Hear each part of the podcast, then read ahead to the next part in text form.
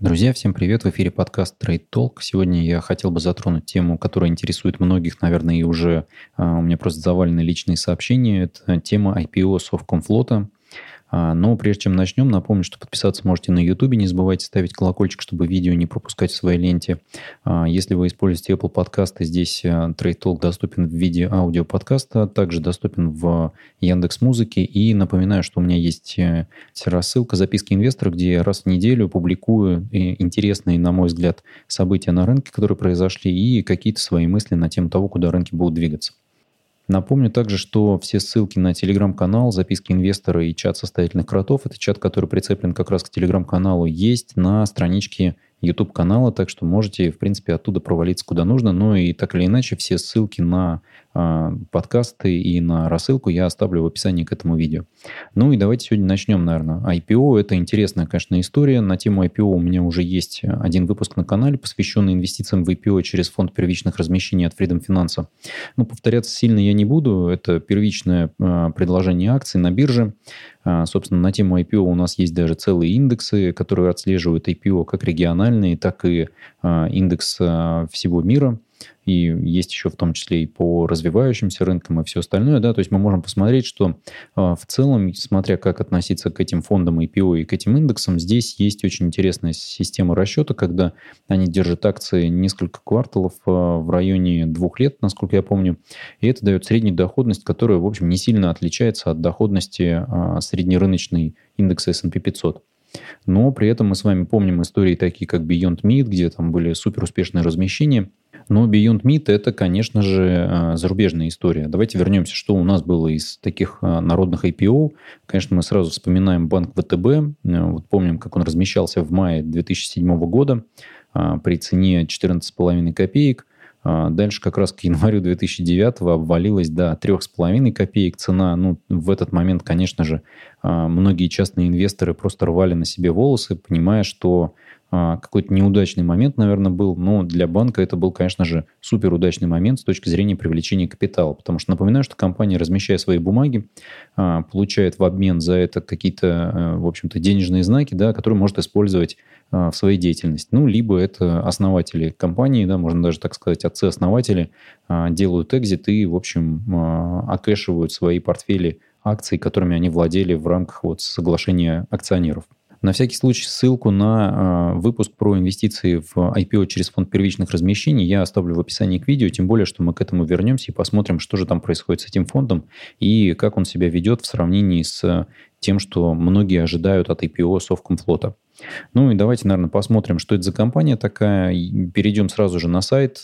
Понимаем, что Совкомфлот – это государственная компания, у которой, э, в общем-то, есть монополия на перевозки нефтегазовых э, продуктов – и давайте посмотрим, что у нас здесь есть с точки зрения флота, да, что, сколько судов у них есть и, а, в общем-то, что это за профиль компании. В целом компания занимается как раз перевозкой разного рода а, продукции. В основном, конечно, они специализируются на нефти, нефтепродуктах и на газе, сжиженном газе.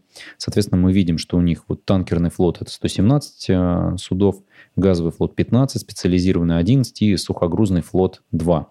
И мы видим, что из, если смотреть вот на структуру владения ими, то в основном это собственные, и мы видим, что вот есть какое-то одно зафрахтованное судно вот из специализированного флота. Не знаю, что там есть, да, там судно, судоснабжение и какие-то вот исследовательские суда. А, мы видим, что вот оно одно а, геофизической разведки судно, оно вот как раз и зафрахтовано. При этом понятно, куда компания инвестирует свои средства. Строится в основном газовый флот. Мы видим, что они хотят увеличить вдвое объем э, газового флота да, в количественном выражении. То есть сейчас у них в эксплуатации 15 собственных судов, строится еще 16, которые вот-вот должны будут, собственно, выйти с верфи и э, обеспечивать транспортировку сжиженного газа. Э, если мы посмотрим на основных, наверное, э, основные компании, которыми пользуются, которые пользуются услугами Совкомфлотом, вот можно перейти, я тут э, специально открыл. А, это инвестиционный меморандум на первичное размещение бумаг Совкомфлота. Он доступен с сайта компании. А, собственно, там есть целый раздел, да, вот, который называется «Инвестором», где можно посмотреть про первичное публичное размещение, размещение годовые отчеты, раскрытие информации. Вот, собственно, можно посмотреть годовой отчет за 2019 год. Придется его, правда, загрузить. Ну, давайте вернемся, наверное, к нашим баранам и к нашему меморандуму. Здесь есть указание о том, что как раз компания занимается тем, что перевозит в основном шельфовой историей, занимается транспортировкой нефти, газа и, в общем-то, какими-то иными перевозками морскими. И вот указаны Э, основные заказчики, да, это «Газпром», «Sakhalin Energy», это, напомню, история «Сахалин-1», «Сахалин-2» и все вот вся эта история как бы совместных предприятий, «Лукойл», э, «Exxon Нефтегаз», «Exxon Trafigura», «Royal Dutch Shell», «Vitol», «Новотек», ну и, в общем-то, Тоталь, да, как говорится. Тоталь у нас есть с вами в виде компании, и Тоталь у нас есть с вами, что 72% а, как раз обеспечивают основные вот крупные, наверное, такие а, заказчики.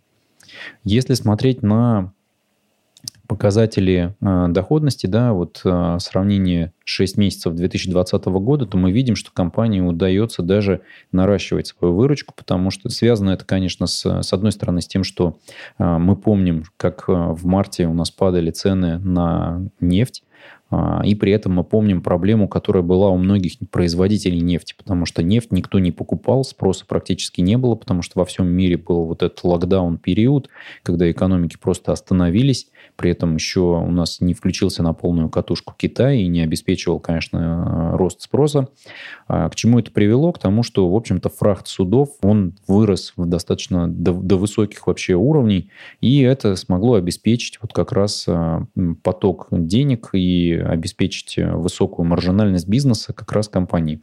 При этом, если посмотреть на операционную эффективность компании, то там маржинальность у нее в районе 50%. То есть мы видим, что это чистой воды э, история, связанная с монополизацией рынка, с одной стороны, с другой стороны, с тем, что обладают они ресурсом, которого нет ни у кого. То есть в целом мы видим, что такая маржинальность бизнеса, она возможна где? Она возможна только в какой-то добыче полезных ископаемых. При этом ископаемое должно быть каким-то очень нужным всем и иметь постоянный спрос. Здесь же мы имеем э, бизнес, связанный с грузоперевозками, морскими. Э, при этом мы понимаем, что компания, по сути, является монополистом на рынке перевозки нефти и газа в Российской Федерации, да и не только, потому что обеспечивает, в общем-то, транспортировку по Северному морскому пути и вот э, все, что связано здесь э, поблизости. Понятно, что там, скорее всего, какая-то сложная структура владения в виде юрлиц, которые находятся в офшорах, в том числе, чтобы обеспечивать возможность заключения договоров с разного рода трейдерами, которые также находятся в офшорах, хотя они продают российскую нефть.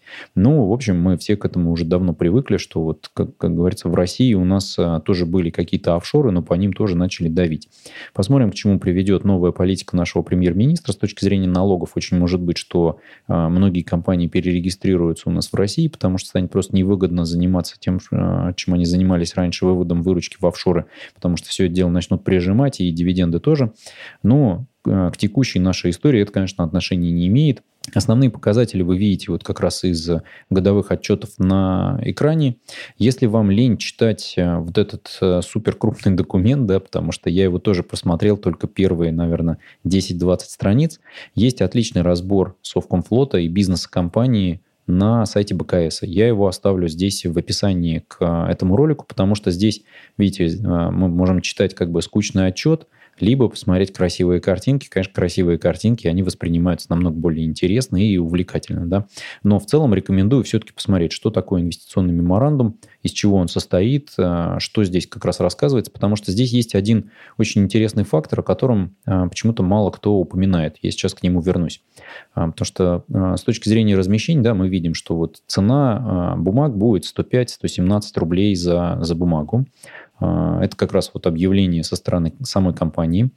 И по оценке аналитиков компания должна будет стоить в районе 2, 2,1 э, миллиарда долларов. При этом по новым вот этим параметрам, да, уже там все прикинули и оценили в 2,6, 2,9. При цене в 2,1 компания имеет супер классные мультипликаторы. Мы видим, что EV и беда в районе 4,7. Да, там есть вопрос по закредитованности, потому что там net debt и беда, он, насколько я помню, приближается к тройке, но для компании, которой огромная капексная программа, и, в принципе, весь ее капекс – это суда, да, которыми она управляет, которые она вводит в эксплуатацию, которые обеспечивают денежный поток, а, с учетом той маржинальности, которая есть, а, эффективность, конечно, использования инвестиционных средств, она, конечно, просто такая зашкаливает. То есть это практически соизмеримо, наверное, с каким-то рынком нелегального оборота наркотиков и всего остального, потому что 50% маржинальности, где вы еще такое видели. Хотя для России, конечно, для развивающихся рынков, кто еще готов тут рисковать. Но это государственная компания, да, и мы имеем возможность в нее вложиться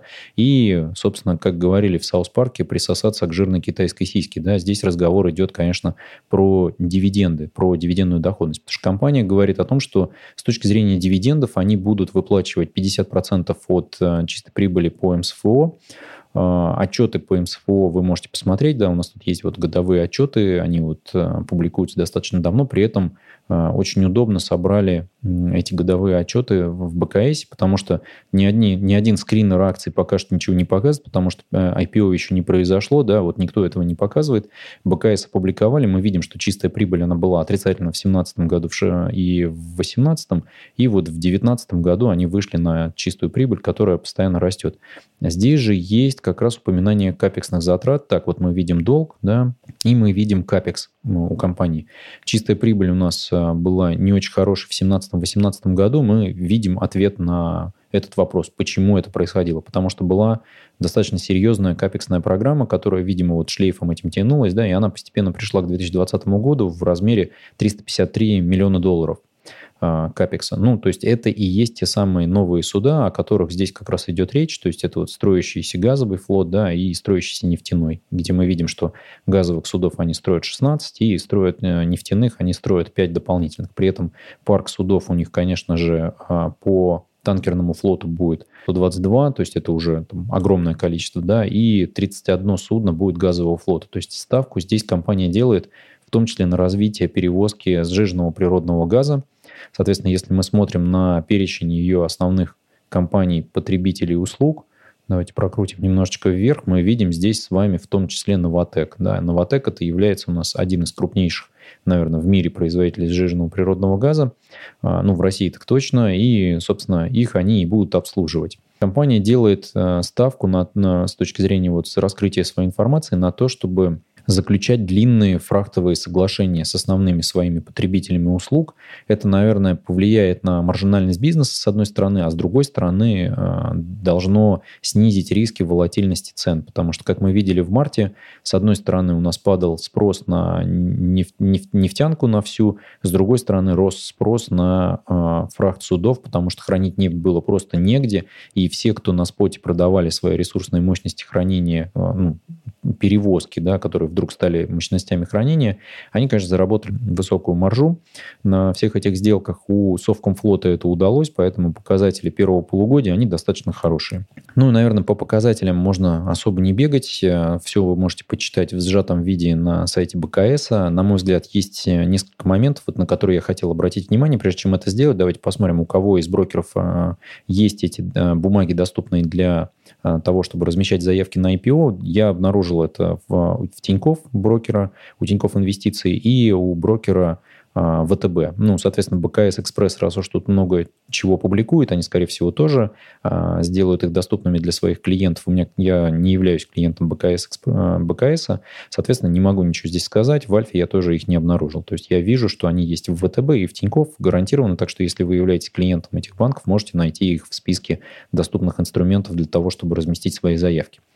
А, является ли а, Совкомфлот вот на данный момент недооцененной какой-то компанией? Да? Вот мы видим, что при оценке а, текущей от 105 до 117, оценка компании 2,6-2,9 миллиарда. Вот БКС как раз сделали отличное сравнение с другими компаниями в индустрии, с маркет-капитализацией да, и параметрами EV и, и, и беда. Да? То есть мы видим, что компания в целом находится на уровне. При этом PE показатель у компании будет где-то в районе 6, при оценке в 2,1, при оценке в 2 э, с копейками, да, в, в 2,6, 2,9, PE, конечно, будет э, у нас смещаться на уровень среднерыночного нашего, то есть ближе к 8, соответственно, компания будет оценена, в общем-то, по нашему рынку, то есть по индексу Мосбиржи, по средней температуре по больнице. А означает ли это, что она является какой-то оцененной справедливо или она переоценена? Мы с вами еще посмотрим по эффективности компании, как только мы а, увидим акции, торгуемые на бирже, посмотрим на первые публичные дивиденды, выплаченные, на первый какой-то а, трек компании с точки зрения ее показателей основных. Скорее всего, на фоне того, что происходит у них с выводом новых мощностей, я имею в виду именно транспортных мощностей, да, а, с тем, что у них заказано много а, судов, достаточно с переориентацией всего мира, я имею в виду как раз вот газового рынка на спотовый, да, потому что мы видим, что газ постепенно усилиями, наверное, США и их, так сказать, партнеров выводится и в Европе в том числе на биржевой рынок. То есть мы видим, что долгосрочные контракты, которые были обеспечены поставками через трубу, они вот прям упорно выдавливаются с европейского рынка. Мы видим, что происходит с Северным потоком-2. И здесь, конечно же, э, бенефициаром всей этой истории на российском рынке является компания «Новотек». Ну и как э, обслуживающей компании «Новотека» здесь будет бенефициаром Совкомфлот, поэтому они, скорее всего, ставку на газовый флот и делают. Это, конечно, негативная история для «Газпрома», но так или иначе вот есть «Новотек» на российском рынке, так что можете к этому тоже присмотреться. Газ, он никуда не денется, это один из чистейших, наверное, вариантов использования вот, ну, в энергетике. А, то есть это явно чище, чем мазуты всяческие топить или уголь для электростанций, для ТЭЦ разного рода. Поэтому газом Европа пользоваться будет, хотя есть, конечно же, у них планы достаточно амбициозные, вывод на zero emission, да, вот производство энергии. Посмотрим, куда э, эта их кривая приведет. Я думаю, что все-таки Парижский, э, Парижское соглашение Э, начнет играть более высокую роль вот как раз после того, как пройдут выборы в США. Э, если там победит Байден, конечно, это просто будет первая скрипка тогда, то есть вся эта история с экологией связана. Э, но даже если Байден не победит, а победит Трамп, мы с вами все равно получим вот выход из периода коронавирусной вот этой всей истории. Мы снова начнем переоценивать себя с точки зрения своего здоровья, окружающей среды. Я думаю, что это будет просто трендовой какой-то истории. Понятно, что у нас наступят не очень хорошие времена в экономике, но все-таки тренд на озеленение, он будет идти какой-то. Да? Соответственно, будет снижаться доля угольных а, разного рода, угольной генерации, как а, в развивающихся странах, ну и в России в том числе, я думаю, что все постепенно просто уйдут от угольных электростанций, от всего, что топится углем, потому что это самая грязная история, да, и все будут переориентироваться либо на какую-то возобновляемую источники энергии, либо на газ, потому что газ, он, в принципе, является поставляемым ресурсом по э, вполне комфортным ценам, и с ним понятно, как работать, как хранить и что с ним делать. А, возобновляемые источники энергии, они, конечно, создают ряд проблем, такие как отсутствие ветра в нужный момент или отсутствие отсутствие солнца в нужный момент или вообще ночь, да, когда генерация просто солнечными батареями, она просто не работает. Но мы сильно с вами отклонились. Все-таки вернемся к нашей истории с э, Совкомфлотом. Есть ли здесь какие-то риски на самом деле? Да, вот компания на фоне того, какое количество иностранных компаний она обеспечивает своими услугами, и на фоне того, какое количество у нее есть специализированного флота, связанного с, именно с работами на шельфе, либо с перевозкой нефтепродуктов в условиях Северного морского пути, она, конечно же, является практически, ну, если не монополистом, то одной, наверное, из там топ-5 компаний в мире принципе, которые способны обеспечивать такие услуги. И я думаю, что здесь не будет особо сильных каких-то санкций, связанных вот как раз с этой компанией. И момент выбран, конечно, сейчас достаточно хороший для размещения бумаг, потому что все видят, что бизнес растет, бизнес перестал быть убыточным, у него понятная стратегия развития, они планируют разместить 500-550 миллионов долларов а, подписку на акции, и а, эти средства будут в том числе использованы для погашения долга это, в общем-то, сделает компанию более Э, инвестиционно привлекательный, на мой взгляд, потому что текущее отношение где-то в районе трех, да, оно будет снижено. Соответственно, тут мы возвращаемся с вами к, одно, к одному интересному моменту, который есть прямо в самом начале инвестиционного меморандума. Все оценки, которые я видел сейчас, э, которые выполнялись, они выполнялись исходя из э, количества обычных акций компании, которые компания, в общем, заявляла до момента еще публикации инвестиционного меморандума. И все оценки делались исходя из того, что количество акций мы знаем, соответственно, компания должна быть оценена в районе 2,1 или там 2,9, неважно, да, и разместить хотели до четверти а, акций компании и привлечь 550 миллионов долларов США.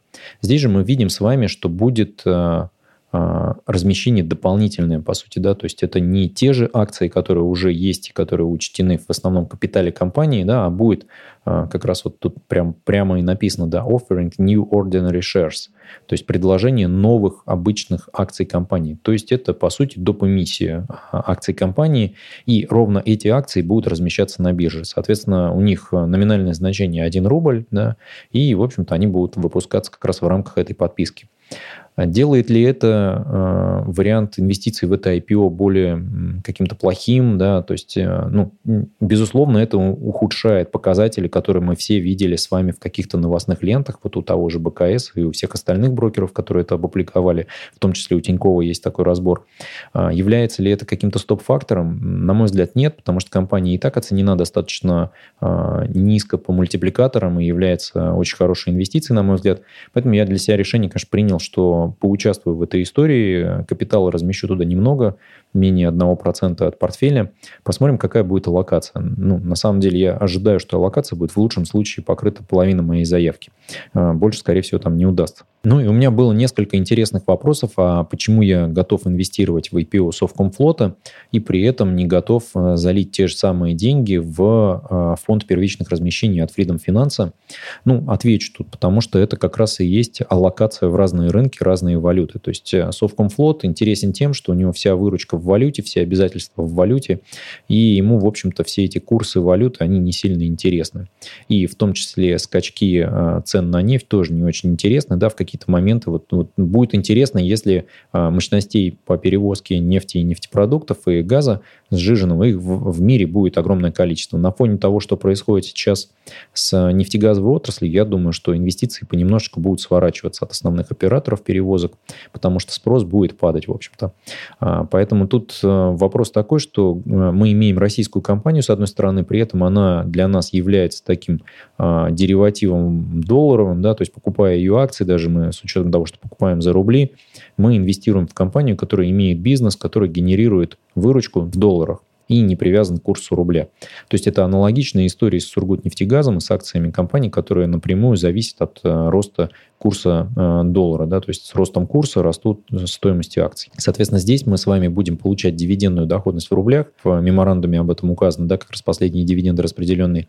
Но при этом понимаем, что они зависят от э, выручки компании, которая номинирована в долларах. Соответственно, с ростом курса все будет расти, а рост дивидендной доходности он будет поднимать в том числе и цены на акции, собственно, и будет нам возвращать вот как инвесторам капитал в виде роста стоимости и роста дивидендов. А, и отвечая, конечно, возвращаясь к вот этому моменту, почему не в IPO первичных размещений, потому что первичные размещения Freedom Finance в основном сейчас это IT и фармакомпании э, США, там нет никак, никакой аллокации на развивающиеся рынки, поэтому это а, вариант того, использования как раз вот такой рискованной стратегии инвестиций в IPO, но разделение как раз на, на разные региональные IPO. Да? То есть мне было бы интересно сейчас еще в том числе поучаствовать в IPO, которые проходят на азиатских площадках. Есть у Тинькова такой фонд, но мне не нравятся параметры его управления, его комиссии, его ну, объема входа, поэтому а, пока как бы у меня для меня азиатские площадки с точки зрения IPO закрыты. Вот есть вариант инвестиций в а, Америку и есть вот как раз первичное размещение в России, в котором можно поучаствовать и присмотреться к этой бумаге. Ни в коем случае не является это инвестиционной рекомендацией. Проверьте сами все эти параметры и оцените, готовы ли вы инвестировать в эту компанию. На мой взгляд, а, она выглядит достаточно интересно, но есть здесь и риски, да, те самые как раз это выборы Трампа или не Трампа, да, в США, которые могут привести к тому, что на нас будут накладываться новые санкции. Потому что если побеждает Байден, то Байден начинает э, за все клеймить русских и, в общем, вешать новые санкции, неважно на кого трясти начнет весь наш рынок, соответственно, компания в том числе, как и весь рынок, полетит вниз. Ну и само по себе размещение пройдет 7 октября. А, после этого еще будет достаточно времени для того, чтобы рынки встряхнуло и чтобы вы на своем счете увидели какое-то покраснение и снижение стоимости бумаг в случае, если на рынках опять будет царить волатильность, а мы знаем, что так оно и будет. Поэтому прежде чем размещать заявку на покупку этого инструмента, а, трижды подумайте и на четвертый раз а, еще раз все переосмыслите и попробуйте отказаться плохо от этого. Если все-таки решили размещаться, то э, прочитайте все материалы, которые есть, то есть не, не обязательно только БКС, да, попробуйте почитать этот англоязычный инвест-меморандум и разобраться в том, как вы чувствуете себя сейчас компания, является ли вот эта история с ростом выручки и выхода на чистую прибыль положительную и, и э, нормальные денежные потоки, является ли это как раз показателем того, что компания чувствует себя хорошо или это какой-то временный фактор, а, и только после этого принимайте решение об инвестициях. Напоминаю, что подписаться можете на YouTube, ставьте колокольчик, ставьте лайки, задавайте вопросы в комментариях. Э, Еще больше вопросов можете позадавать вот в чате состоятельных кротов. Это чат, созданный к телеграм-каналу. И не забывайте подписываться на email рассылку записки инвестора, ну и на сам телеграм-канал, потому что там много чего интересного выходит. И вообще-то подкаст начинался сначала как телеграм-канал. Удачи вам в инвестициях, берегите себя и до новых встреч.